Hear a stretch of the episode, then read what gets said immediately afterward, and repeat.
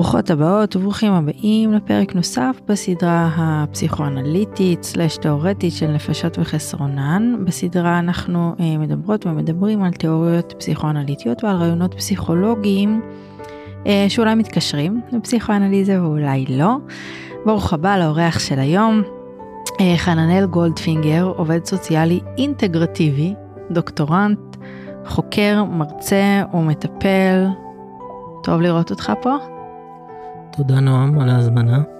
בשמחה, אני אגיד קצת לקהל המאזינים שלנו מה הולך להיות פה בדקות הקרובות, אז אנחנו נדבר היום אה, על מושג הזהות של אריקסון. איזה כיף לי. נתחיל? כן. אני קצת אה, אגיד כמה מילים על אה, מי הוא היה, אריק אריקסון. אריקסון היה פסיכואנליטיקאי מאסכולה שנקראת אה, פסיכולוגיית האגו, שהיא בעצם אה, התמקדה יותר ב... בכתיבה ומחקר על, אה, על האגו, זאת אומרת, אם במשגות של פרויד יש את הסופר אגו ואת האיד ואת האגו שמתווך ביניהם, אז אותו אסכולה הדגישה את ה... את החלק של האגו כחלק משמעותי שהוא לא רק מתווך את הקונפליקטים בין האיד לסופר אגו אלא גם הוא מסדיר את כל ההתנהגות והפעילות המנטלית של האישיות. Mm-hmm. אריקסון נולד לאימא יהודייה ואבא שהוא לא יהודי וכאן אנחנו כבר יכולים אה, ככה לקבל איזה אינדיקציה כן, לזהויות שונות שהיו בו. כן, לה, להתמודדויות והקונפליקטים שליוו אותו באשר לזהות שלו. Mm-hmm.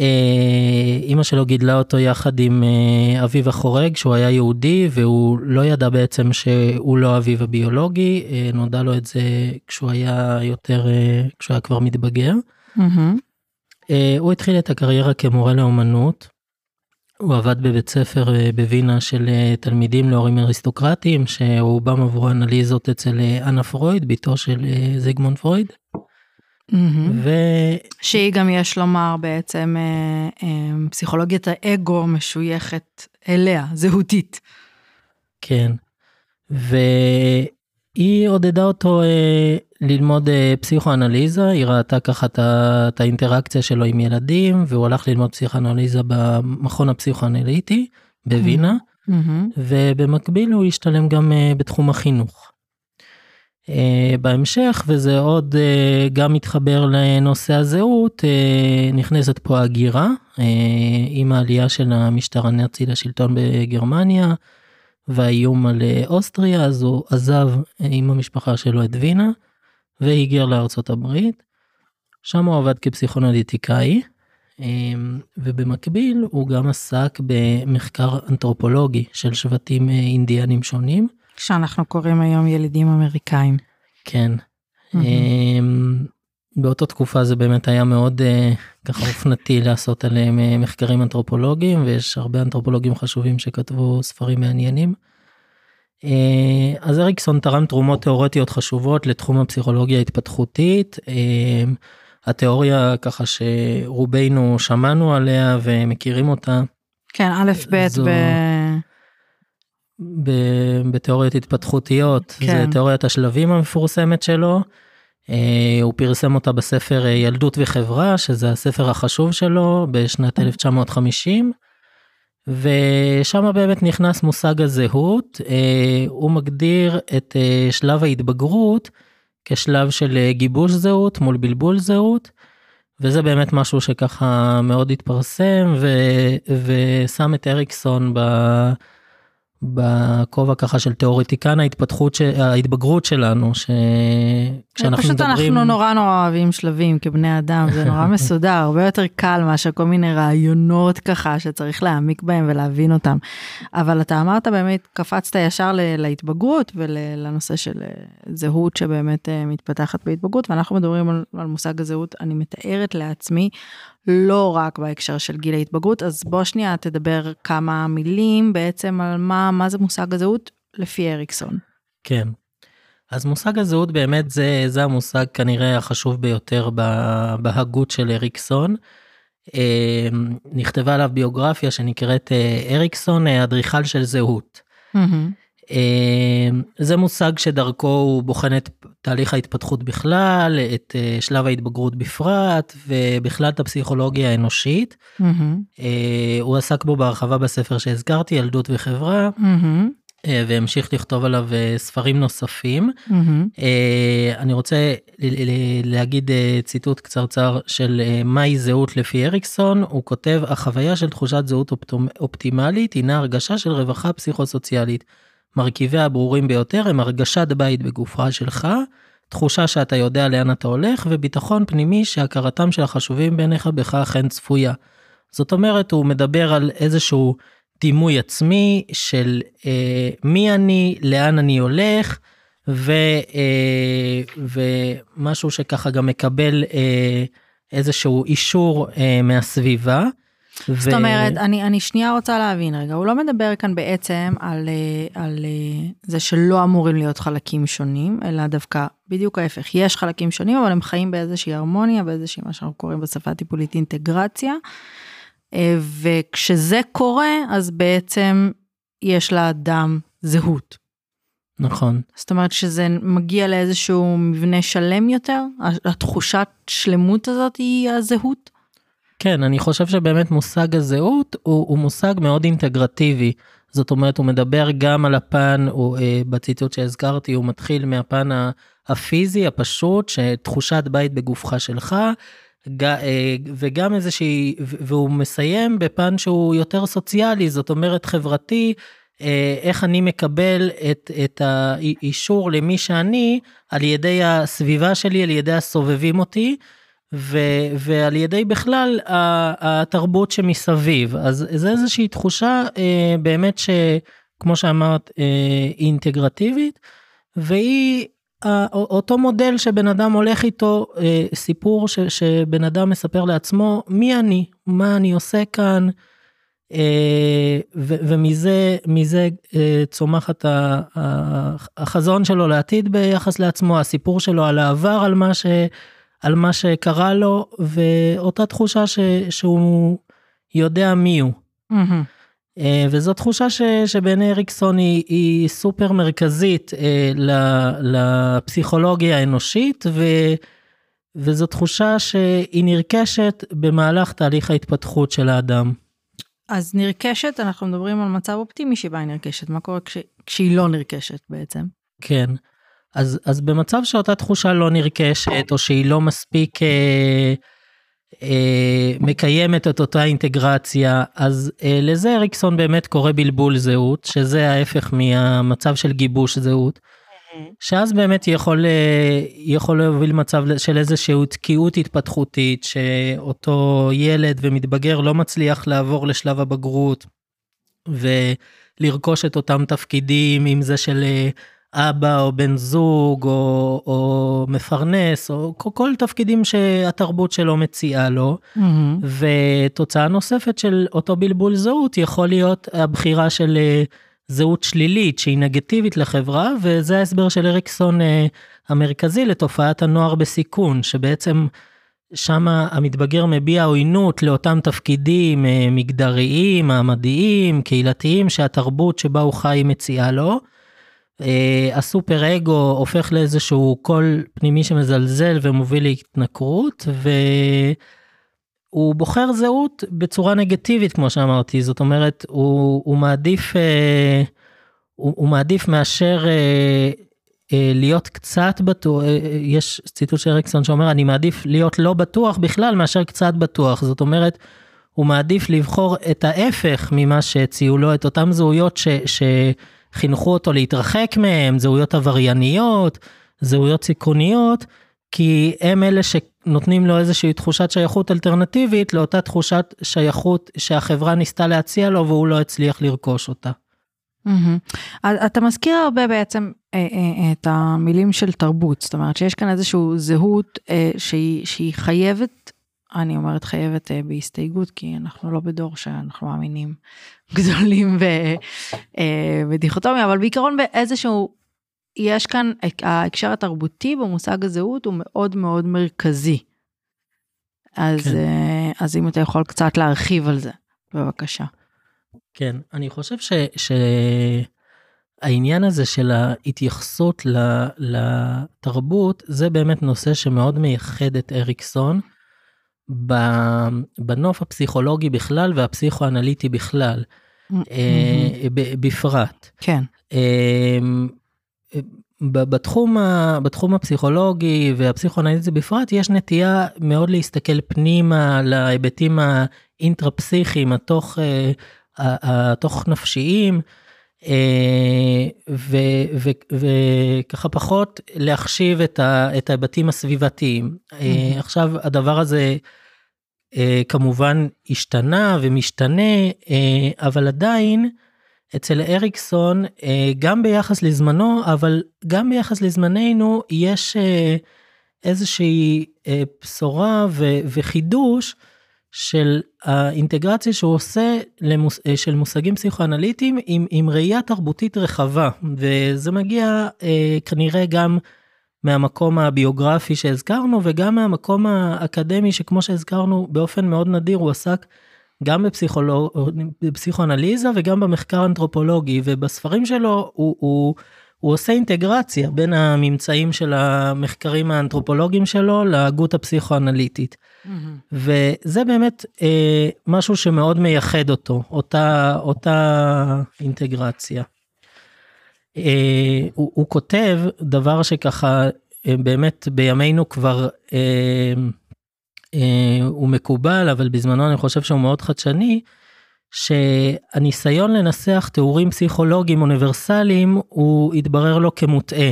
דרך המחקר על השבטים שהוא חקר, הוא אומר אה, שהוא מצא שיש להם סוגי נוירוזות ופסיכוזות משלהם וצורות התפתחות מגוונות משלהם ולכן זה לא נכון להתייחס להתפתחות הפסיכולוגית בצורה אוניברסלית.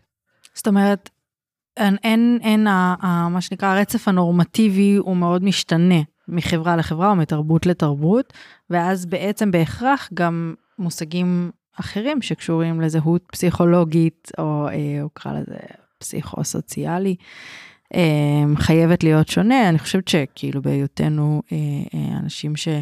גדלים וחוקרים ולומדים ומלמדים בחברה החרדית, אנחנו יכולים להבין מאוד את התפיסה הזאת של אה, ללכת ולהציג איזה תיאור מקרה אה, בכיתה שלך, באקדמיה, ונורא להצטרך להסביר למה, איפה אתם באמת צריכים להרים גבות ב-case study הזה, נכון? כאילו איזושהי כן. תחושה כזאת של לא מה שאתם חושבים שלא נורמטיבי פה הוא לא נורמטיבי, וזה נורא נורא נורא מורכב, וזה בהחלט חודר גם לחדר הטיפול.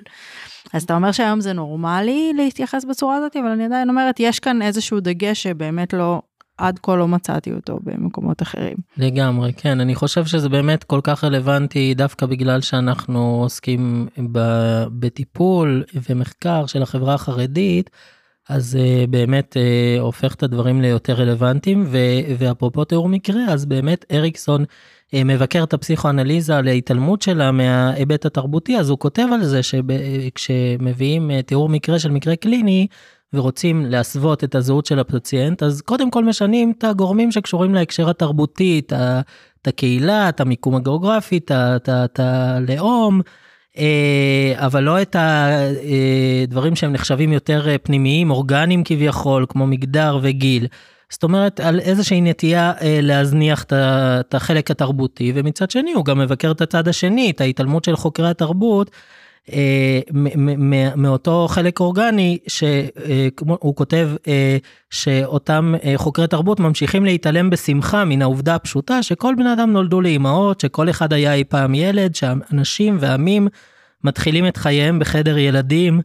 אה, וכולי. אז הוא, הוא מסרטט איזשהו חזון אה, לאינטגרציה אה, אינטרדיסציפלינרית, זאת אומרת בין תחומית, שבו אה, הפסיכואנליזה ביחד עם מדעי החברה, וכשהוא אומר מדעי החברה הוא מתכוון גם לסוציולוגיה, לאנתרופולוגיה, אבל גם להיסטוריה שחוקרת את התרבות על, על מימד הזמן, אה, הם ביחד יוכלו לשרטט איזשהו אה, תיאוריה, תיאוריה או תיאוריות פסיכולוגיות אה, מעמיקות שיוכלו לתת לנו תמונה אה, שלמה אה, של הפסיכולוגיה האנושית. אפרופו, אתה מדבר על case study בפסיכואנליזה ועל הביקורת של אריקסון, אני מיד חושבת על זה שמי הם האנשים שעשו פסיכואנליזה, בטח בימים האלה, אבל אפשר להגיד שעד ימינו, זה בעצם, בעצם איזשהו חתך סוציו-אקונומי מערבי, אה, מאוד מאוד דומה. זאת אומרת, יש כאן מאפיינים, אה, כאילו כל הפסיכואנליזה בעצם נכתבה על איזשהו מדגם מאוד ספציפי של האוכלוסייה. אני יודעת שאתה תרחיב על זה עוד מעט, אבל זה באמת חוזר למקומות האלה.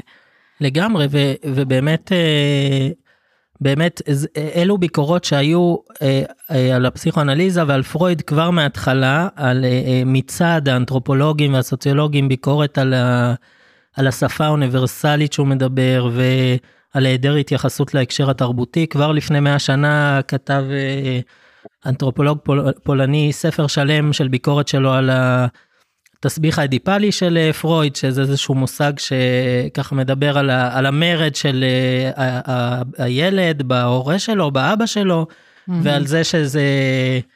שזה מושג שהוא, שהוא אולי יותר קשור ל, ל, להקשר התרבותי שממנו הגיע פרויד, וגם בימינו הסוגיה הזאת עדיין אה, נשארה רלוונטית מאוד. מחקר מאוד מפורסם שהתפרסם בשנת 2008 מצא אה, מניתוח מאמרים שפורסמו בכתבי עת הפסיכולוגים המובילים, ש-99 מהכותבים הגיעו מאוניברסיטאות במדינות מערביות מתועשות.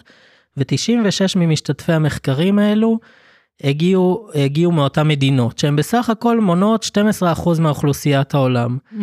אז זה באמת בדיוק מה שאת מדברת, זאת אומרת, גם אם נלך ל, ל, למחקר הפסיכולוגי, נראה שרוב הידע הפסיכולוגי שלנו מתבסס על אוכלוסיית מיעוט עם מאפיינים מאוד מסוימים. מחקרים נוספים עדכניים שנערכים חוזרים ומאששים את המסקנה הזו, לדוגמה מחקר שנערך ב-2017 על תחום של פסיכולוגיה התפתחותית שבו עסק אריקסון וגם ניתח את המחקרים שמתפרסמים בתחום הזה, מצא נתונים מאוד דומים. אה, זאת אומרת שעדיין החזון הזה של אריקסון מאוד מאוד רלוונטי. אה, אני כן אגיד אה, ש, שבשנים האחרונות ובעשור האחרון עוד יותר מתחילות להתפתח גישות שהן אה, תחת הכותרת לפעמים של כשירות תרבותית ורגישות תרבותית שמאוד אה, אה, מתייחסות יותר ויותר לחלק התרבותי, גישות שהן פסיכופוליטיות שמתייחסות יותר ויותר להקשרים חברתיים ופוליטיים, אבל באמת זה, זה, זה מגמה שהיא עדיין בתחילתה ועדיין ויש יש לה גם חסרונות, סליחה שאני אומרת. כאילו, לצד זה שאנחנו בעצם מאוד מאוד רוצים רגישות תרבותית ורוצים איזושהי היכרות ורוצים להבין שיש כאן איזה שהם אה, אה, אה, נורמטיביות או נורמליות תלוית הקשר. אני מרגישה שלפעמים זה קצת כאילו הולך למקומות מאוד רחוקים, יש דברים שהם פשוט לא וזהו. ושום uh, הקשר תרבותי לא יכול להסביר אותם. זה כאילו הרבה פעמים משמש גם אנשים בתוך קהילות של uh, מיעוטים וגם אנשים מחוץ לקהילות מיעוטים ולא רק, אוקיי? אני גם בעולם המערבי. זה כלי שהוא מאוד uh, מורכב לשימוש בעיניי, אבל אם אנחנו שנייה עוזבים רגע את הדיון הפוליטי וחוזרים חזרה למושג הזהות, אז בעצם יש כאן איזושהי אמירה של מושג שהוא כן אוניברסלי, אבל תלוי הקשר. זאת אומרת, לכולם יש זהות. לכולם. חייב לי, לי, חייבת להיות זהות, אם אני מבינה נכון, זאת, זאת שאלה. כן. אבל אנחנו, אז מה תלוי הקשר? האופן שבו היא מתקיימת, התוכן שלה? אז אם אתה יכול קצת להסביר לי קצת יותר, כאילו בעצם מה, איך אנחנו ממשיגים את הזהות על הציר הזה, הפסיכולוגי-תרבותי. כן, מעולה.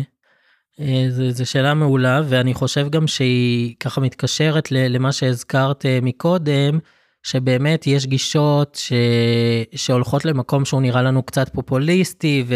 ושטוח אה, ואנחנו לא רוצים לשפוך את התינוק עם המים ולבוא עם הנושא של ההקשר התרבותי ולעקור ככה את, ה... את, ה... את הידע הפסיכולוגי ואת התיאוריות האוניברסליות יש פה איזשהו. משחק הדין שאנחנו רוצים לשמר אותו ולא ליפול למקומות אה, קיצוניים.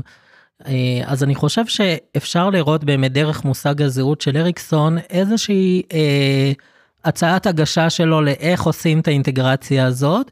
שהיא כמובן הצעה אחת וצריך לפתח הצעות נוספות ו- ויש הצעות נוספות, אבל אפשר לראות בזה איזושהי התחלה של ניסוח שמאפשר לנו אה, גם להיות רגישים לה- להקשרים התרבותיים והחברתיים וגם אה, ו- וגם אה, לשמור על איזשהו היבט אה, אוניברסלי שהוא, שהוא ודאי קיים, שאי אפשר אה, להכחיש אותו. אז אם נדבר לדוגמה על מושג הזהות, אז הוא כן מדבר על איזשהו תהליך התפתחות אוניברסלי ש, ש, שקיים בכל התרבויות, שיש בו משימה של פיתוח זהות.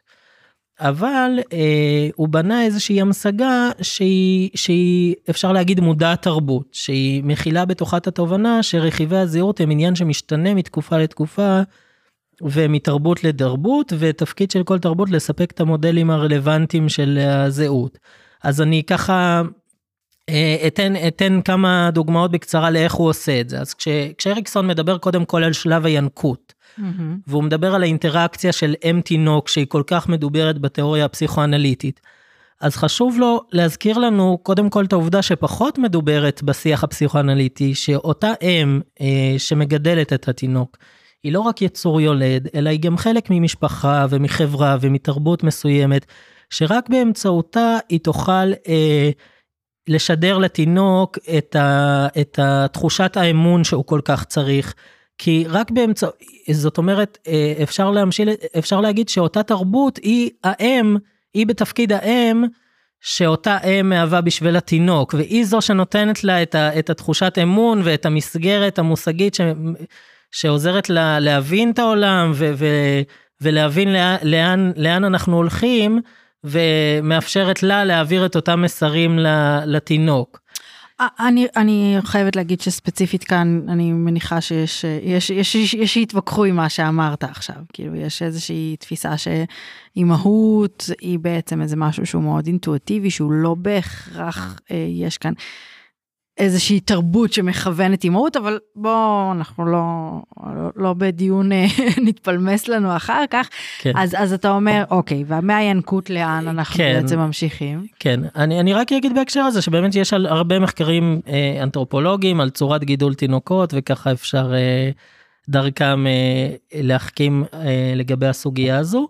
עכשיו גם בהמשך אם, אם נמשיך לילדות אז אז אה, גם אריקסון אה, שהוא מדבר על השלבים ההתפתחותיים הוא מדגיש את העניין של הסטטוס החברתי שאותו ילד שרוצה לעבור לשלב ההתפתחותי הבא הוא רוצה לעבור מזחילה להליכה. Mm-hmm. אה, אז אז זה לא רק איזשהו צורך שהוא ביולוגי או אלא איזשהו סטטוס חברתי שהוא רוצה לרכוש, להיות אותו אחד שהוא יודע ללכת, ובהמשך להיות אותו אחד שהוא תלמיד, וכך הלאה וכך הלאה, לרכוש איזשהו סטטוס חברתי שהוא כמובן, אה, עוד פעם, תלוי תרבות, כל תרבות יש סטטוסים חברתיים שהיא אה, מציבה ל, ל, לילדים ולמתבגרים שלה, לא הרי הסטטוסים בתרבות שבטית, כסטטוסים בתרבות אה, מערבית וכן הלאה. Mm-hmm. אה, אם, אם, אה, אם נמשיך לשלב ההתבגרות, אז, אז אה, אריקסון מדבר על זה ש, שבשלב ההתבגרות אה, אנחנו מפנימים את אותם הזדהויות של הילדות, ואז עושים להם איזושהי אינטרפרטציה חדשה, דוחים חלק מהם וסופגים אותם בצורה חד, חדשה. ובסיום תהליך ההתבגרות צריכה להתגבש איזושהי תחושת זהות פנימית. זאת אומרת, התאמה בין מה שהיה, בין איך שאותו מתבגר רואה את עצמו אה, אה, כמה שהוא הפך להיות במשך שנות הילדות שלו, לבין איך שהוא רואה את עצמו בעתיד. ובין הדימוי העצמי שלו לבין התפיסה של מה שאחרים אה, רואים ומצפים ממנו. ובשביל זה חלק חשוב זה לקבל תמיכה מתחושת הזהות הקולקטיבית, מהתרבות שלו, שאיזשהו אישור לזה שהוא כן, שהוא קיים, שהוא ראוי לקיום, ש... שהוא באמת אה, יכול לעשות את מה שהוא רוצה לעשות, שהוא ראוי. אה, זה, זה משהו מאוד חשוב. זאת אומרת, גם במידה שהוא לא מתנהל בדיוק לפי הכללים החברתיים, יש בפידבק הזה מהחברה בשלב ההתבגרות איזושהי תרומה מאוד מאוד חשובה לזהות קוהרנטית בסופו של דבר, גם אם היא לא תהיה אה, מדויקת למה שציפו ממנו, אם אני מבינה נכון, או שזה בעצם יקדם אותו להיות אה, אה, אה, בזהות. שבה גידלו אותו? בסוף יש פה, אני חושב, אה, איזשהו מרחב של גמישות, זאת אומרת, אה, אה, יש, יש את אותם דברים שהתרבות, גם אם היא מענישה ויש לה סנקציות, אבל היא עדיין רואה את זה כאיפשהו לגיטימי להתנסות בהם, ולכן היא, היא לא מונעת מאותו צעיר את התחושה שהוא, שהוא, שהוא אנושי, שהוא זכאי לקיום, שהוא ראוי אה, להמשיך להתפתח ולקחת חלק. אה, היא רוצה, כן, אה, לחנך אותו, יש בכל תרבות את כללי האסור והמותר, ויש פה איזשהו מרחב של גמישות מסוים. אני, ו... סליחה, אבל אתה מרים פה בהנחתה להתבגרות החרדית. אין מרחב גמישות מסוים. סליחה, כאילו יש, אולי הוא מאוד מאוד מאוד מאוד קטן. אה, אני מדברת על הנורמטיבי, לא על עולמות הנוער מתמודד, כמו שאוהבים לקרוא לזה אצלנו, בואכה נוער בסיכון. אבל uh, בעצם, אני לא יודעת, כמה מרחב אתה רואה בישיבה קטנה? כן, uh, אני, אני, אני מבין את החוויה הזו, ככה גם מתוך עבודה עם תלמידים בישיבה קטנה. אה, ואני חושב שאולי כדאי להכניס פה עוד איזשהו מושג שלא דיברנו עליו, okay. אוקיי. הוא נוגע מאוד למה שאת מזכירה, שזה מושג שאריקסון מדבר עליו, שנקרא מורטוריום. Mm-hmm. מורטוריום זה מושג שמדבר על איזשהו תהליך של אה, שמיטת חובות, או פסק זמן שהחברה נותנת לצעיר. זאת אומרת, אריקסון טוען שמדובר ב, באיזשהו תהליך אוניברסלי שקיים בכל תרבות, אני לא יודע האם הוא צודק בזה או טועה, אבל ככה הוא טוען, שכל תרבות מאפשרת בשלב ההתבגרות ל, ל, לצעירים שלה אה, לקחת איזה זמן של פסק זמן שהם פחות אה, נמצאים תחת הדרישות הלא לא קלות לפעמים ש, שהתרבות מציבה. עכשיו באמת, כל תרבות מציבה את, ה, את, את אותו פסק זמן אה, ב, ב, במושגים שלה, והעניין הזה הוא יחסי. אז אני חושב, אם נדבר על ההקשר החרדי, אז היה מקום פה לתהות האם החברה החרדית אה, מאפשרת אה, מורטוריום לצעירים שלה. או שאולי, אה, או שאולי לא, ואז יש לנו כאן איזושהי בעיה, או שאולי זה, זה מושג שאריקסון דיבר אותו מתוך התרבות שלו, ואולי בחברה החרדית זה, זה מושג שהוא פחות רלוונטי, אז זה נראה לי דוגמה לדיון ש, שבאמת אה, מעניין לנהל אותו בהקשר הזה. אני, אני חושב ש, ש, שיש פה עניין יחסי, זאת אומרת, אפשר להגיד אה, תרבות אה, אולי מאפשרת מורטוריום לצעירים שלה, אבל יש גבולות למורטוריום, ומורטוריום בלי גבולות הוא, הוא, הוא לא טוב, נכון? אז מה הם הגבולות? אז כל תרבות מנהלת אותה בדרך שלה, ואני לא חושב שיש לנו כלים פסיכולוגיים לבחון אה, איזה תרבות היא, היא יותר טובה או איזה תרבות היא פחות טובה. אה, כן, כן יש ככה תהליך שאריקסון מראה אה, דרך המחקרים שלו על אותם שבטים אינדיאנים, שלאט לאט התרבות האמריקאית שהתעצבה סביבם, נהייתה כבר פחות אה, לא מוכרת להם ולמושגים שהתרבות שלהם פיתחה, ואז אותם צעירים הלכו לאיבוד. אז אם... אני שנייה, אני צריכה להפסיק אותך. אני לא מסכימה עם זה שאולי זה לא נמצא בהקשר החרדי. בתור מישהי שגדלה ועובדת בעולם החרדי, מורטוריום הוא, הוא כמעט מילה שאין שמיטת חובות למתבגר או למתבגרת החרדית. מקסימום אולי לא לשטוף כלים, כאילו, כי יש לך משהו אחר לעשות. זה, זה אפילו בדיוק ההפך, בתפיסתי אני רואה דווקא איזושהי עליית מדרגה במחויבות עם גיל ההתבגרות ואיזושהי תפיסה של עכשיו זה הזמן בדיוק שבו הם יגדירו את הזהות בהקשר התרבותי, הזהות של המתבגר החרדי, כדי שהוא יגדל להיות גם מבוגר חרדי. אז אני לא כל כך מסכימה, אתה מתנסח בזהירות, בסדר, אנחנו חיים בעולם כזה, אבל, אבל, אבל זה זהיר מדי. אנחנו, אני חושבת שבתוך העולם שלנו אנחנו יודעים שזה זהיר מדי. אוקיי, אבל, שני... אבל, שנייה. אוקיי. בגלל זה מגיעה השאלה שלי, האם אריקסון כאן טוען, שההתגבשות זהות הזאת היא הכרחית לבריאות נפשית או שהיא פריבילגיה. כי אם אנחנו הולכים אחורה לקשר אם תינוק, אנחנו יודעים שזה אוניברסלי, זאת אומרת, אם ותינוק או אבא ותינוק או אה, אה, מבוגר אה, אה, משמעותי ותינוק, הכרחי לבריאות נפשית. אין את זה, אנחנו נשלם הרבה שנים על טיפול. אני שואלת כאן, בהקשר הזה, שאנחנו, זהות, אין את זה, אנחנו נשלם הרבה שנים על טיפול, אין את זה, יהיה פה false self של ויניקוט, אין את זה, כאילו מה קורה בעצם אם אין את מה שאריקסון מציע, אם ההמשגה התאורטית שלו לא מתקיימת במציאות. אנחנו מביאים את החרדיות כהקשר תרבותי, אבל יכול להיות, עכשיו גם אני אתנסח בזהירות שזה קיים בעוד קהילות בעולם. כן. אז, אז זאת השאלה שלי. זה, יש כאן איזושהי אמירה משמעותית, אמיתית, על הקשר של בריאות נפשית של האדם היחיד או של החברה, או שזה בעצם איזושהי המלצה אה, מערבית, בואכה פוסט מודרנית. כן. השאלה הזו זו שאלת השאלות ש, שחשוב לשאול אותה על כל תיאוריה פסיכולוגית.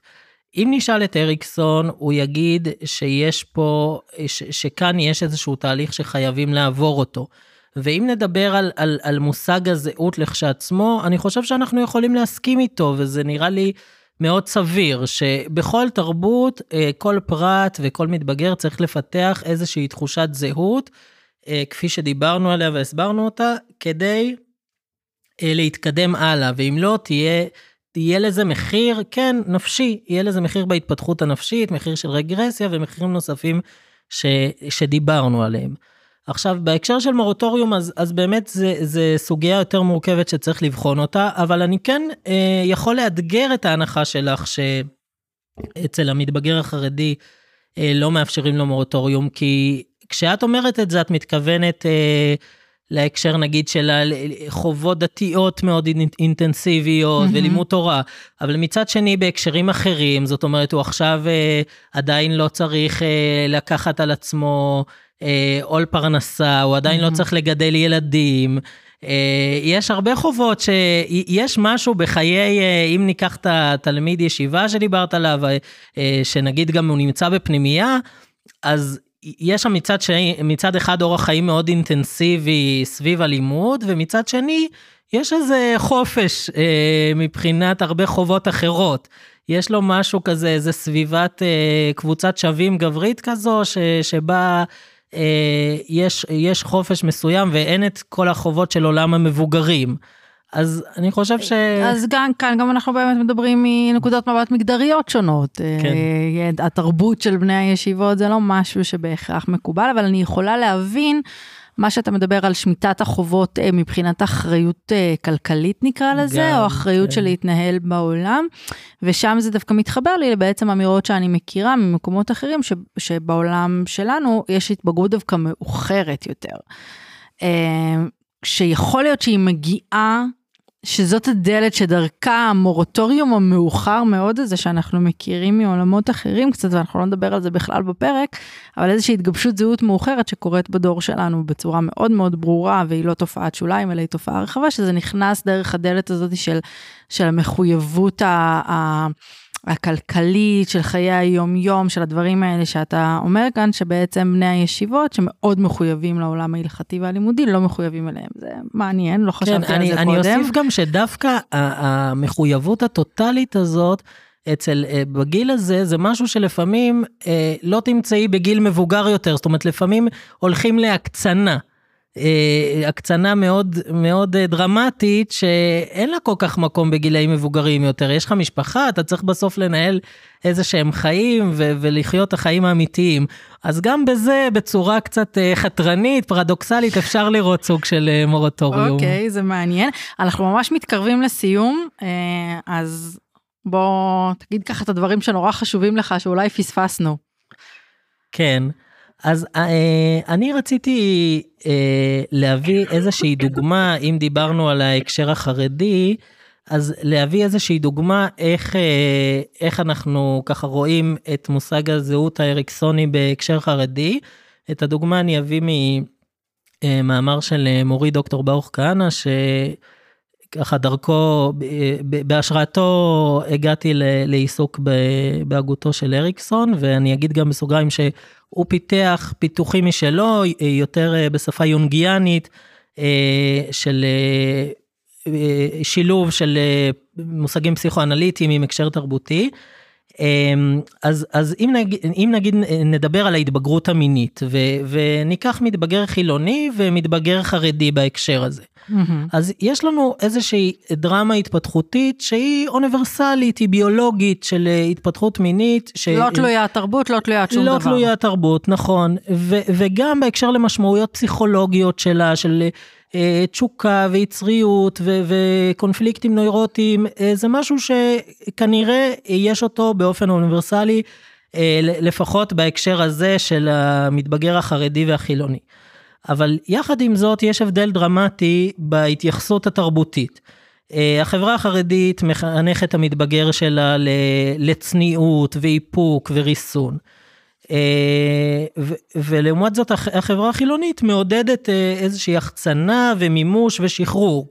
כשאנחנו מדברים על תרבויות אני צריך לעשות את זה קצת בהכללות וככה כן, כן. את הדיוקים כל אחד יעשה. אבל בכל מקרה מה שאני רוצה להגיד זה שבאותה חברה חרדית אז הקונפליקט הנפוץ אצל הצעיר החרדי, מה שככה אני רואה את זה בעבודה שלי ואני מאמין שעוד הרבה רואים. זה תחושת אשמה, היא משהו מאוד אה, מצוי שהמתבגר החרדי מתמודד איתו, ואפילו הרב וולבק כותב על זה במאמר שלו ב, בפסיכיאטריה ויהדות. ולעומת זאת, אה, קונפליקט נפוץ מאוד אצל הצעיר החילוני, אה, שכמו שאמרנו, גדל בחברה שמעודדת איזושהי החצנה, מימוש, שחרור, תחרותיות. אז הקונפליקט שהוא יחווה הרבה פעמים זה דווקא מתחושת הנחיתות, מהכישלונות שלו ביצירת קשרים, הפגיעה בדימוי העצמי ובתחרות המימוש הזו. אז מה שאנחנו רואים שאף אחד לא פטור מפס... מקונפליקטים פסיכולוגיים, נוירוטיים סביב אותה התפתחות, וזה אוניברסלי, אבל איך הקונפליקטים האלו באים לידי ביטוי בכל תרבות, זה מאוד משנה באיזה תרבות אותו מתבגר, אותו צעיר חי, ואיך היא מחנכת ו... ואיזה ערכים היא מציבה לצעירים ולפרטים שבה. Mm-hmm.